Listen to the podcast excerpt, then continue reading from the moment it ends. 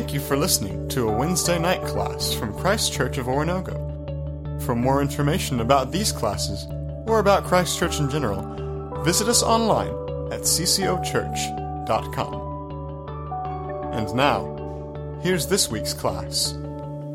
All right, so last week we talked about um, James' opening, where he talks about, you know, you're going to encounter trials. Uh, you're going to encounter things that are going to come into your life that are going to be a frustration, they're going to be a struggle. And we used uh, Jesus' teaching on the parable of the sower to kind of paint a broad picture of what James is getting at. And in the parable of the sower, uh, Jesus talks about this farmer who goes out, spreads the seed, and that seed falls on different kinds of soil. And though that soil, uh, I, have heard uh, sometimes pastors, preachers, teachers say, well, it, it, describes four kinds of people or four heart conditions. And for the longest time, I thought, well, yeah, that's right. But uh, anymore, I, I don't know that that is necessarily true. And here's what I mean by that. How, how many of you can say, well, sometimes I'm in the good soil, sometimes I'm the crusty soil, sometimes I'm the thorny soil, and so I think what it describes is situations uh, that we may find ourselves in uh, by our own choices, by our own designs, by our own will. Um, so I, I want to be careful um, as we you know, talk about that. We're not necessarily spending a whole lot of time talking about the parable of the sower, uh, but don't think just because somebody who uh, at one time it seemed like you know they were they were kind of that compacted path you know, you shared the gospel with them and it was gone in a heartbeat. That doesn't mean the next time they won't be the good soil. So, or, or at some point down the road.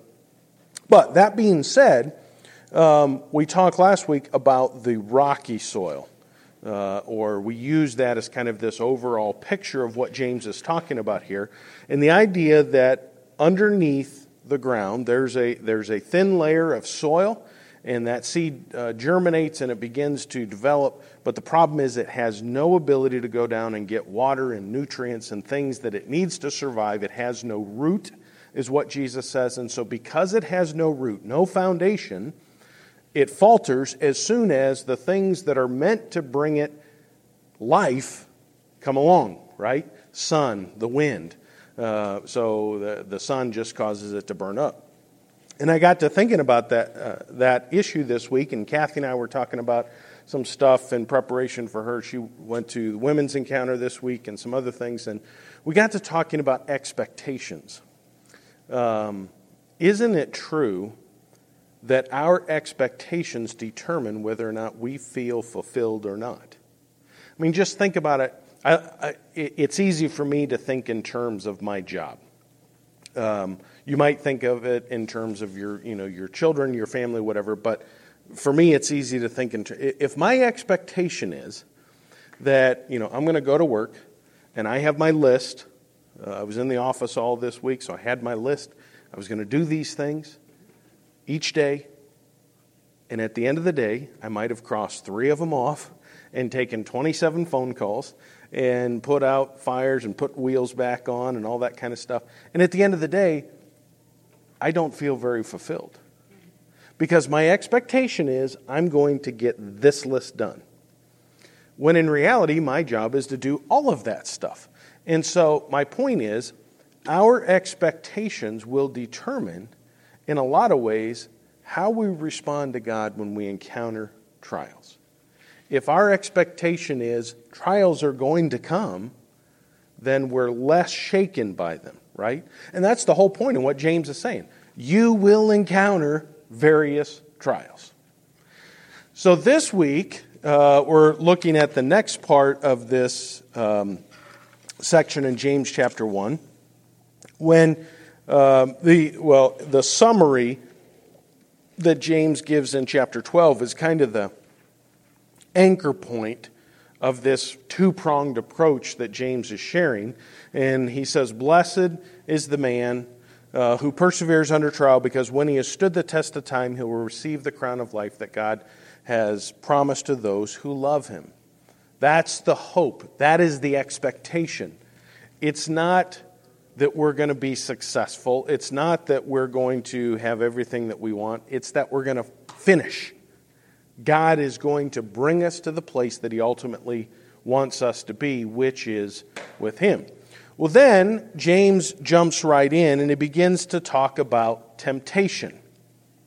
So, uh, this week we're going to talk about the thorny soil. Now, remember, this is uh, the farmer throws seed, and in this place, uh, the, the um, text isn't clear, but because I'm an agronomist, I'm going to say this more than likely. The thorn seed is in the ground, and the seed goes out there, and all of a sudden, these two things start growing up together. We have thorns growing with the intended crop. Now, my question as we get started here is what do the thorns represent?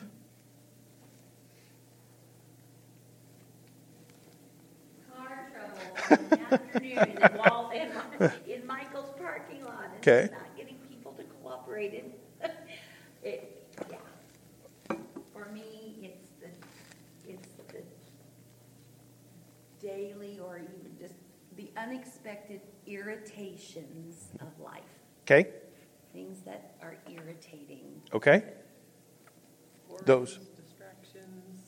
Okay, so Jesus actually says, as he's explaining the parable to his disciples, he says the thorns are the worries of this life. And there's another one that he says. Does anybody know what it is? The deceitfulness of riches. Notice the word, not just riches. Jesus doesn't say riches, he says the deceitfulness of riches. Uh, thorns here are the things that are growing up right alongside the truth. They are competing ideas with the truth. Now, what do we call a competing idea with the truth? Benita, you're a teacher. Go to a student and you say, Did you do your homework? And they say, Yeah. They, the dog ate it, right? Something that competes with the truth is a lie, right? The thorns, in this case, represent lies. Um, it's important for us to, I think, have this, this discussion. When it concerns truth, we know that God is truth. Jesus, you know, Jesus, when he was talking to his disciples one time, said, I am the way, the life, and the truth. Um,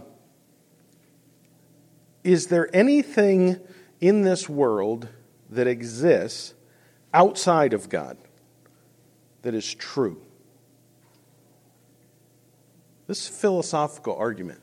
People have been having this for years.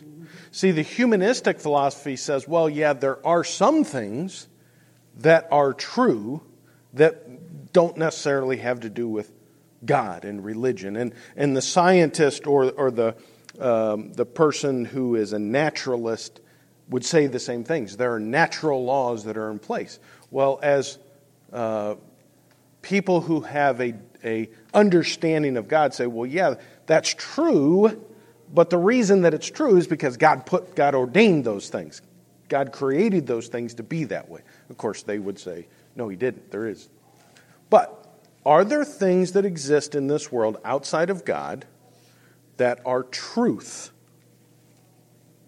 What do you think?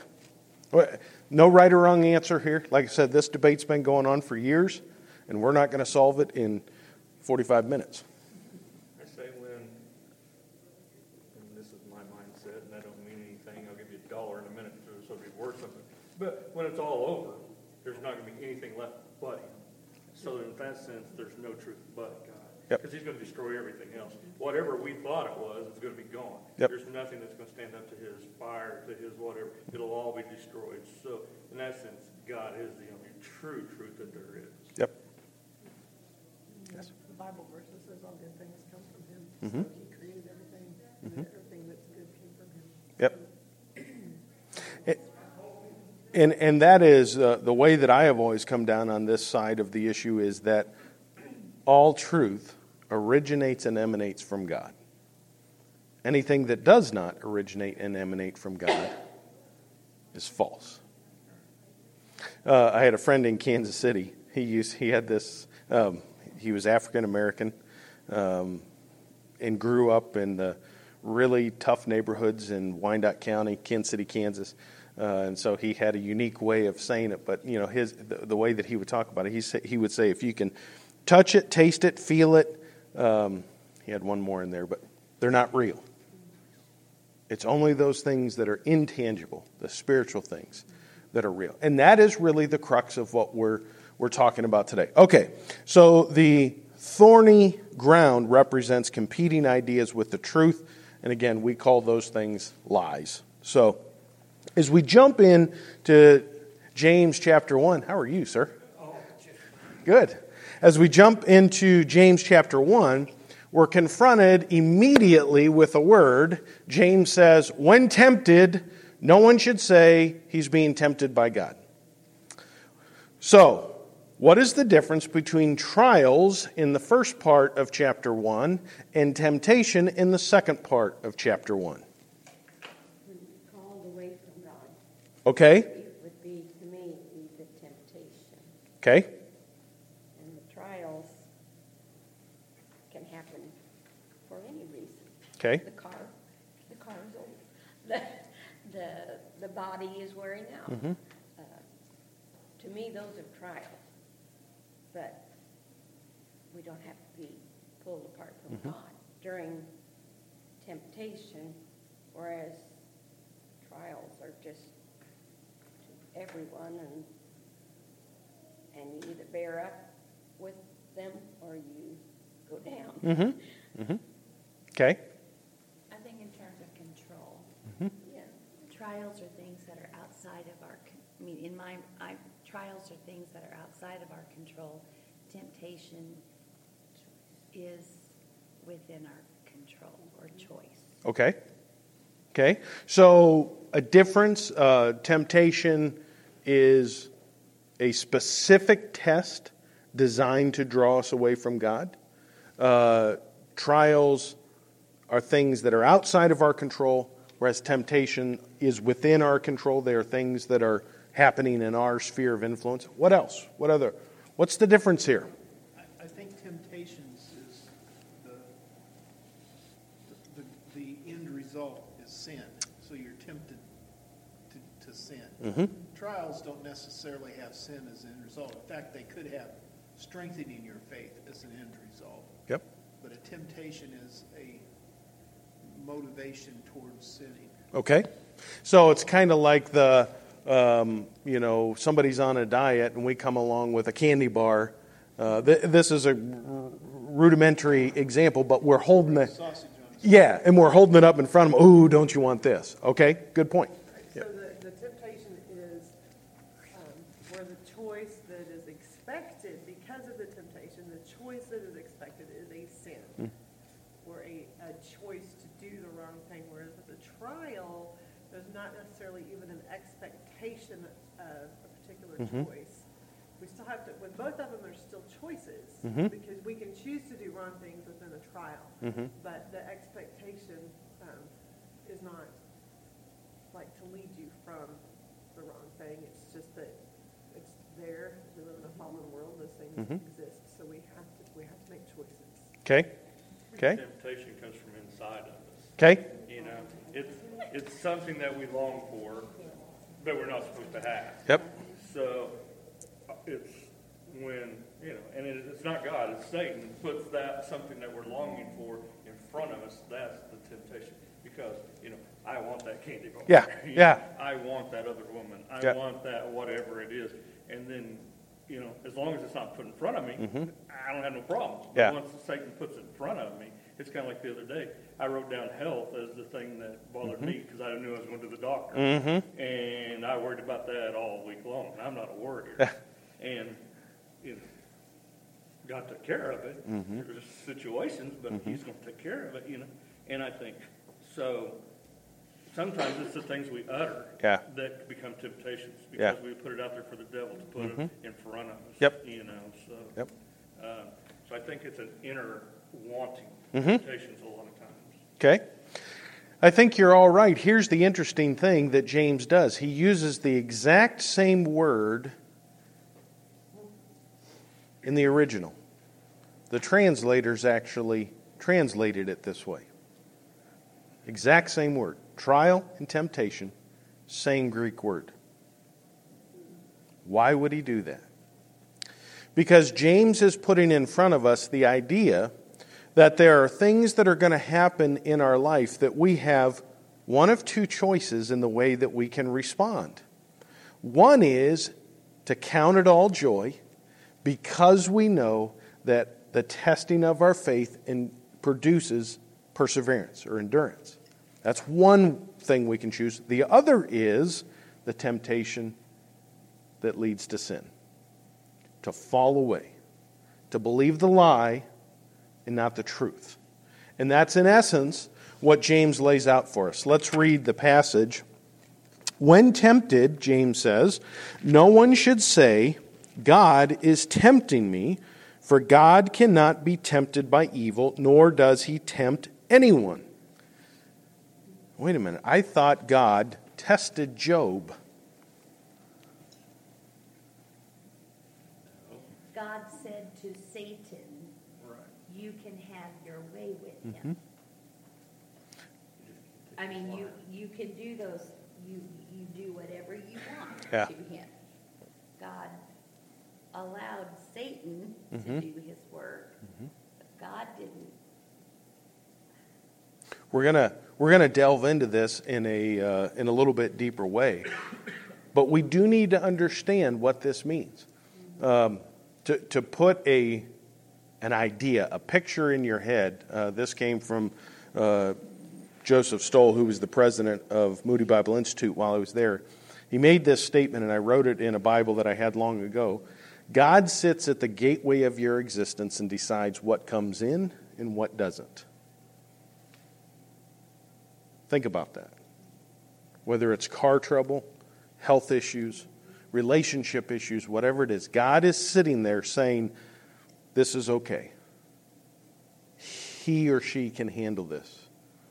But there are other things that God says, Nope, this isn't coming in because He's sovereign. Okay. When tempted by evil, uh, God cannot be tempted by evil, nor does He tempt anyone. But each one is tempted when, by his own evil desire, he is dragged away and enticed. Then, after desire has conceived, it gives birth to sin, and sin, when it is full grown, gives birth to death. Don't be deceived, my dear brothers. Every good and perfect gift is from above, coming down from the Father of the heavenly lights, who does not change like shifting shadows. He chose to give us birth through the word of truth, that we might be a kind of firstfruits of all he created. Okay. Um, the first thing that I want to walk through is this idea of the temptation process. Um, James points out here that when we are tempted, the problem is our own, and he uses this, this phrase, evil desire is hooked. It's like fishing. Any fishermen in here? I like to fish. Do you just throw a hook in the water? The fish don't go after the empty hook, do they? You got to bait it. And so temptation is bait. It is something. Think about it in terms of fishing. You know, you uh, you don't use uh, you don't throw a slice of pizza on the hook and throw it in the water. Now, catfish probably eat it, but I mean, you, you use something. Uh, if you're fishing for bass, you might use a frog going across the top of the water. If you're fishing for some, some deep fish, you might put a night crawler or a minnow and put it down in the bottom of the water just off the, off the, uh, uh, the, the, what do you call that? The bottom, thank you. I'm like, what in the world do you call it? It's not a floor. So you're putting something that is natural in front of a fish hoping to entice it. Temptation is exactly the same thing. It's things that we are going to encounter in everyday life that all of a sudden have an attraction to us. Why? Because we are human. And James says it is our own evil desire that is that is attracted to that. So the temptation process is our own evil desire leads to being dragged away and enticed. When we look at that thing, whatever it is, and we begin to focus on it, all of a sudden, what do we want? It. I don't care what it is. If it's the chocolate bar and we're on a diet, we want the chocolate bar. We can't think about anything else but the chocolate bar. And so uh, we're, we are consumed by it. And, and James says this comes from within us, reaching out to this external thing that we're encountering. And then when enticement, when we're hooked in the enticement, when, when we submit to the enticement, and I would even put forth to you, we buy into the lie that the chocolate bar is going to be satisfying. When we do that, then that gives birth to sin. Notice, it's not just an instantaneous, instantaneous, here's the chocolate bar, you grab the chocolate bar, ooh, I sinned. Uh, please don't, if you eat a chocolate bar today, I'm not saying you're sinning. I'm using this as an example. It's after we have allowed ourselves to succumb to the temptation and believe the lie that then our evil desire actually becomes um, sinful. Now, why do I say this? Why have I kind of explained it this way? Well, I want to walk you through a theology of sin and faith, if I can. And here's what I mean by that we're going to mentally think through the Garden of Eden story. So, God creates Adam and Eve. Well, He creates Adam, and He makes Adam name all the animals, right? Snakes, turtles, frogs, crocodiles. I, I don't know what He called them, but He names all the animals. And Adam looks at it and he says, Well, this is all well and good. They all look good. I can imagine that beef's going to taste good and chicken's not. And, uh, you know, vegetables are good to eat. But there's nobody for me. And so God created a desire within Adam to have companionship, to have a partnership. And so God created Eve. And he said, Here you go. So he's got Adam and Eve now. Adam and Eve were created um, not in a state of sinlessness, right? They were created in a sense of innocence. They did not know what was good and what was bad. As a matter of fact, God then puts them in a garden that has everything in it, and He puts a tree somewhere in the garden. He says, You can have anything you want, but that one tree. You cannot have that one tree. In that statement, what is God asking of Adam and Eve? Obedience. Okay? I'm going to ask you to think about that a little bit deeper. Obedience, but why?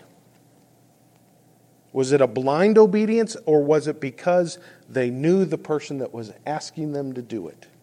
So be trust. Be trust. What's another word for trust?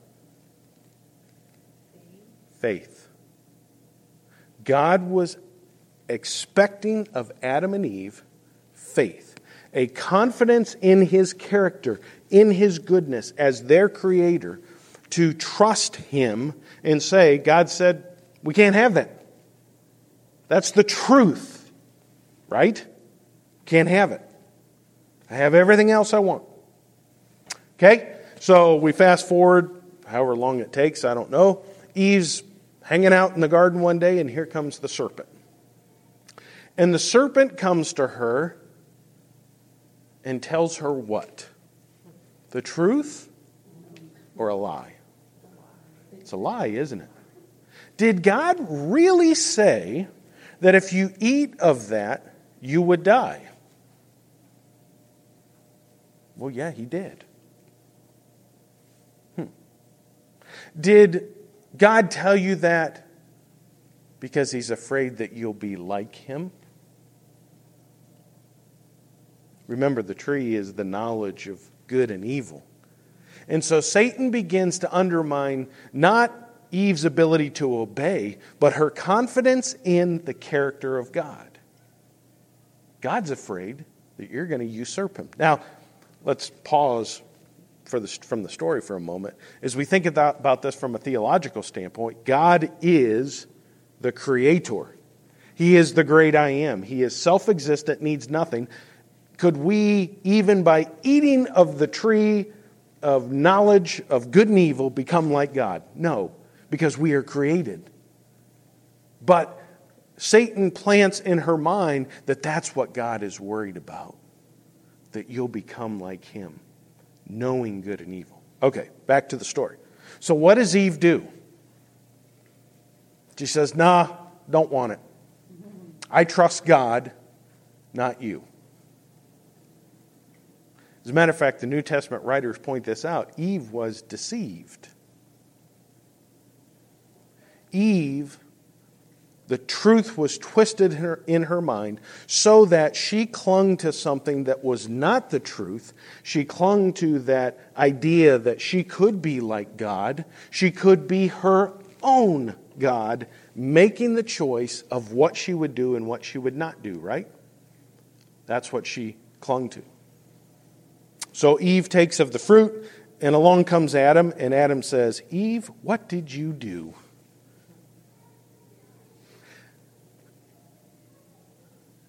Adam is now stuck with a choice to trust in the God who created him and has given him a clear understanding of what he should and shouldn't do,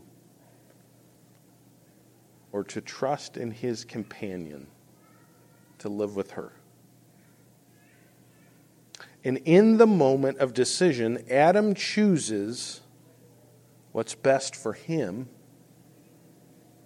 Adam chooses his wife. We look at that and say, well, that's a good thing, right? Well, not always if our wife uh, or our, our husband is leading us into something that isn't good. And so Adam chooses himself over God. As a matter of fact, he chooses himself as God and says, I'm going to make this decision. I know you said I shouldn't do that. And he takes of the fruit and he eats it. And sin then enters into the world. This idea that we can replace God we can be God. We can accept lies instead of the truth. I don't know if Adam realized that he was making that decision for you or I, but he was. Um, and that's why Jesus becomes incredibly important. You know, Paul calls Adam the first Adam and Jesus the second Adam, the one who came and did it right who constantly trusted in his Father, constantly did what God wanted. So, deception, lies, and the truth ultimately become the basis of what temptation is all about. Okay? We all on the same page? Turn to Romans chapter 1. I want to, uh, and by the way, I have failed to point this out the last couple weeks. Every week, I will give you at the bottom another uh, passage that you can compare what we've been talking about, uh, that you can read and study. It typically will be from the writings of Paul, uh, but not always. Um, but that will always be at the bottom of the worksheet. So, Romans chapter 1, we have Paul's expo- exposition of, of why God is exhibiting judgment on the world. Uh, the heading in my Bible says God's wrath against mankind. Chapter 1, verse 18 begins with The wrath of God is being revealed from heaven against all the godlessness and wickedness of men who suppress the truth by their wickedness, since what may be known about God is plain to them because God has made it plain to them. Notice the crux of what Paul's going to be talking about is God's wrath is being revealed because people suppress the truth. They deny the truth. Okay? And faith is what?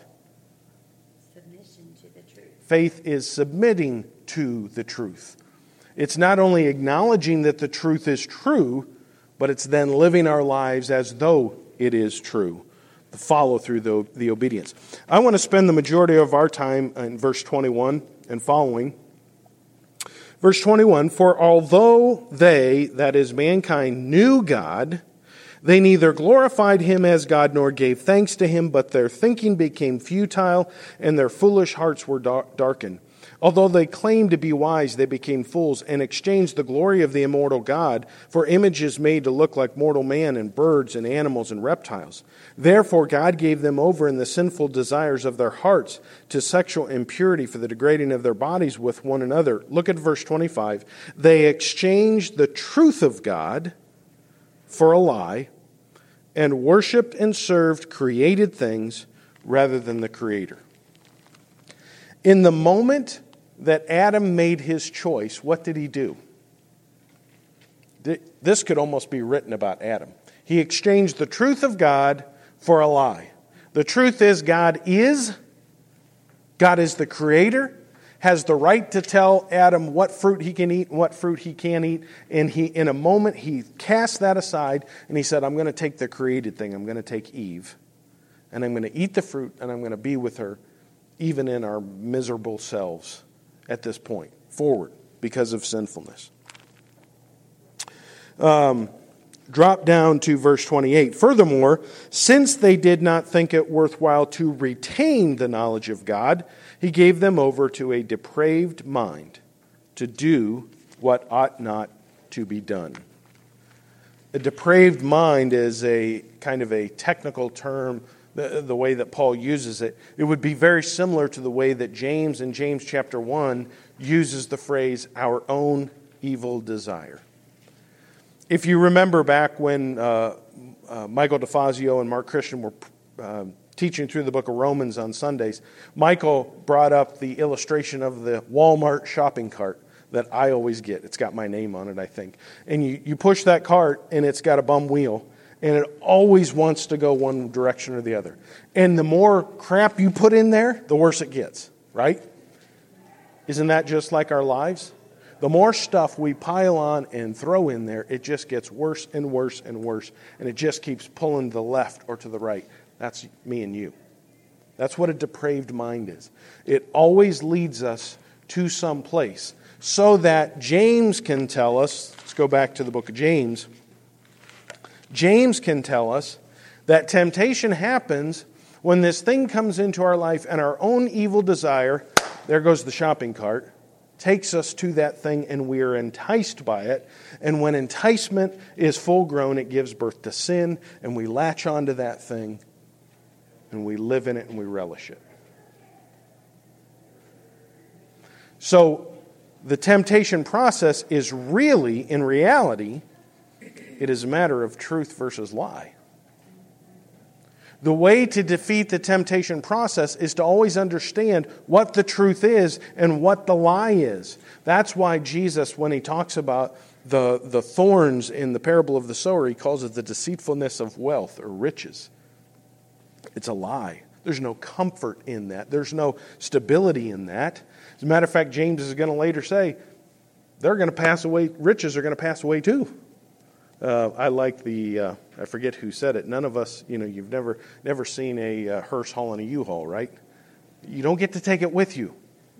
And so there is an emptiness in that. So the uh, temptation process is defeated by understanding the truth in defining the lies in our life. Why is it important that we participate in Bible study, in prayer? Meditation on God's Word so that we know the truth. Um, when Kathy and I first got married, she worked at a bank. And they were trained to count or to uh, identify counterfeit money. And the way that they were trained to identify counterfeit money is handling lots and lots and lots of real money.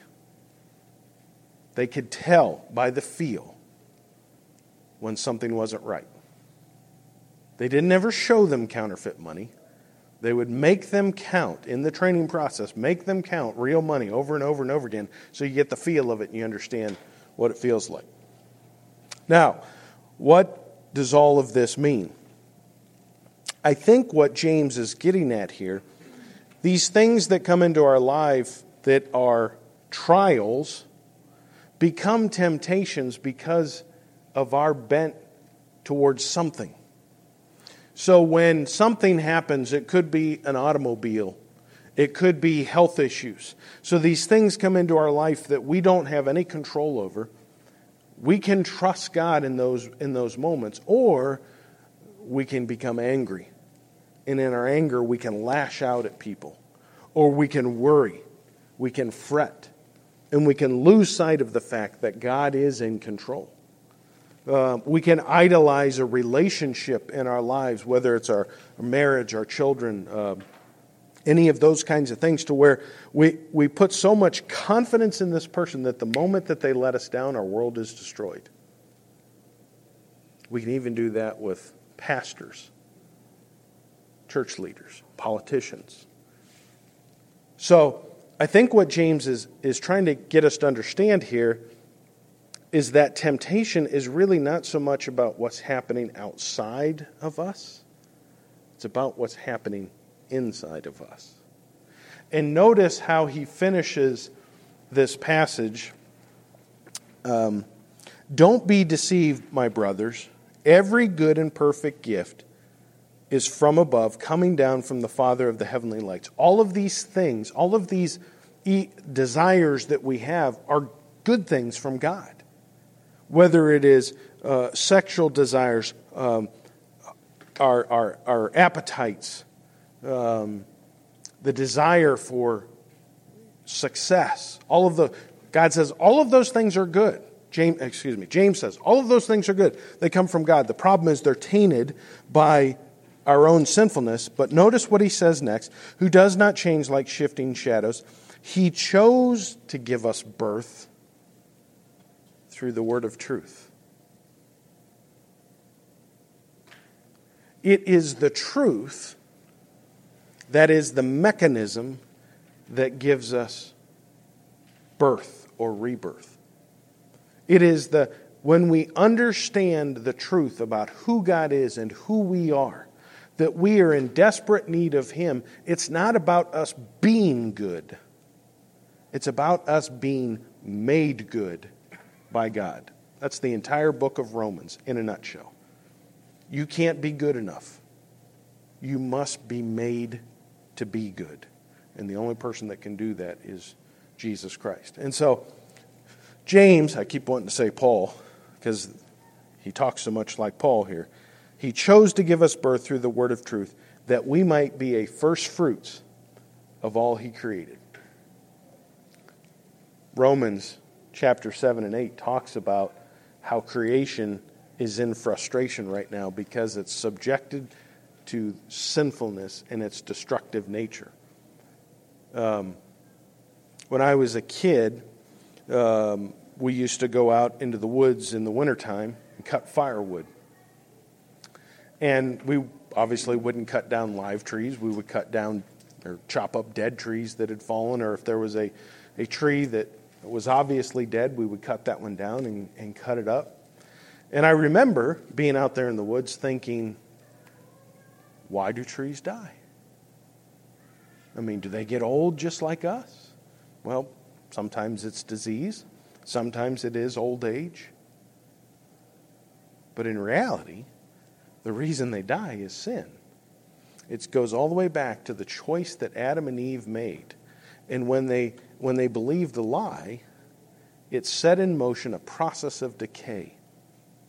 And Paul says creation is groaning as it bears up under the weight of sin and, and this frustration. And the only thing that will change that is God's renewal. James says we're going to be first. We will be the first fruits of that. God is remaking us now as we sit here right now. He is remaking us. Uh, he changes our mind, and our minds begin to fall in line with what our hearts say. So, if faith is submission to the truth, where does good living come in? Well, Paul talks about this. He says there is an obedience that comes from faith. When you trust God and you trust in the character of God, you're going to do things the way that He asks, right? But you're not just going to will it to be, you're going to allow yourself to be strengthened by Him to do that. Uh, the mind will be changed so that we acknowledge the truth as the truth, we reject the lies, and we say, okay, I'm going to do this. It's not easy. Somebody wronged me, and I'm going to forgive them. I don't want to. My humanity tells me, no, go throat punch them. But I understand the truth. And the truth is, I have been forgiven so much that now I need to step out and forgive. And so we begin to take that step towards obedience, to, to begin to, to submit to the truth that God has laid in front of us. And all of a sudden, His Spirit is right there, empowering us to do that which we in our own strength couldn't do.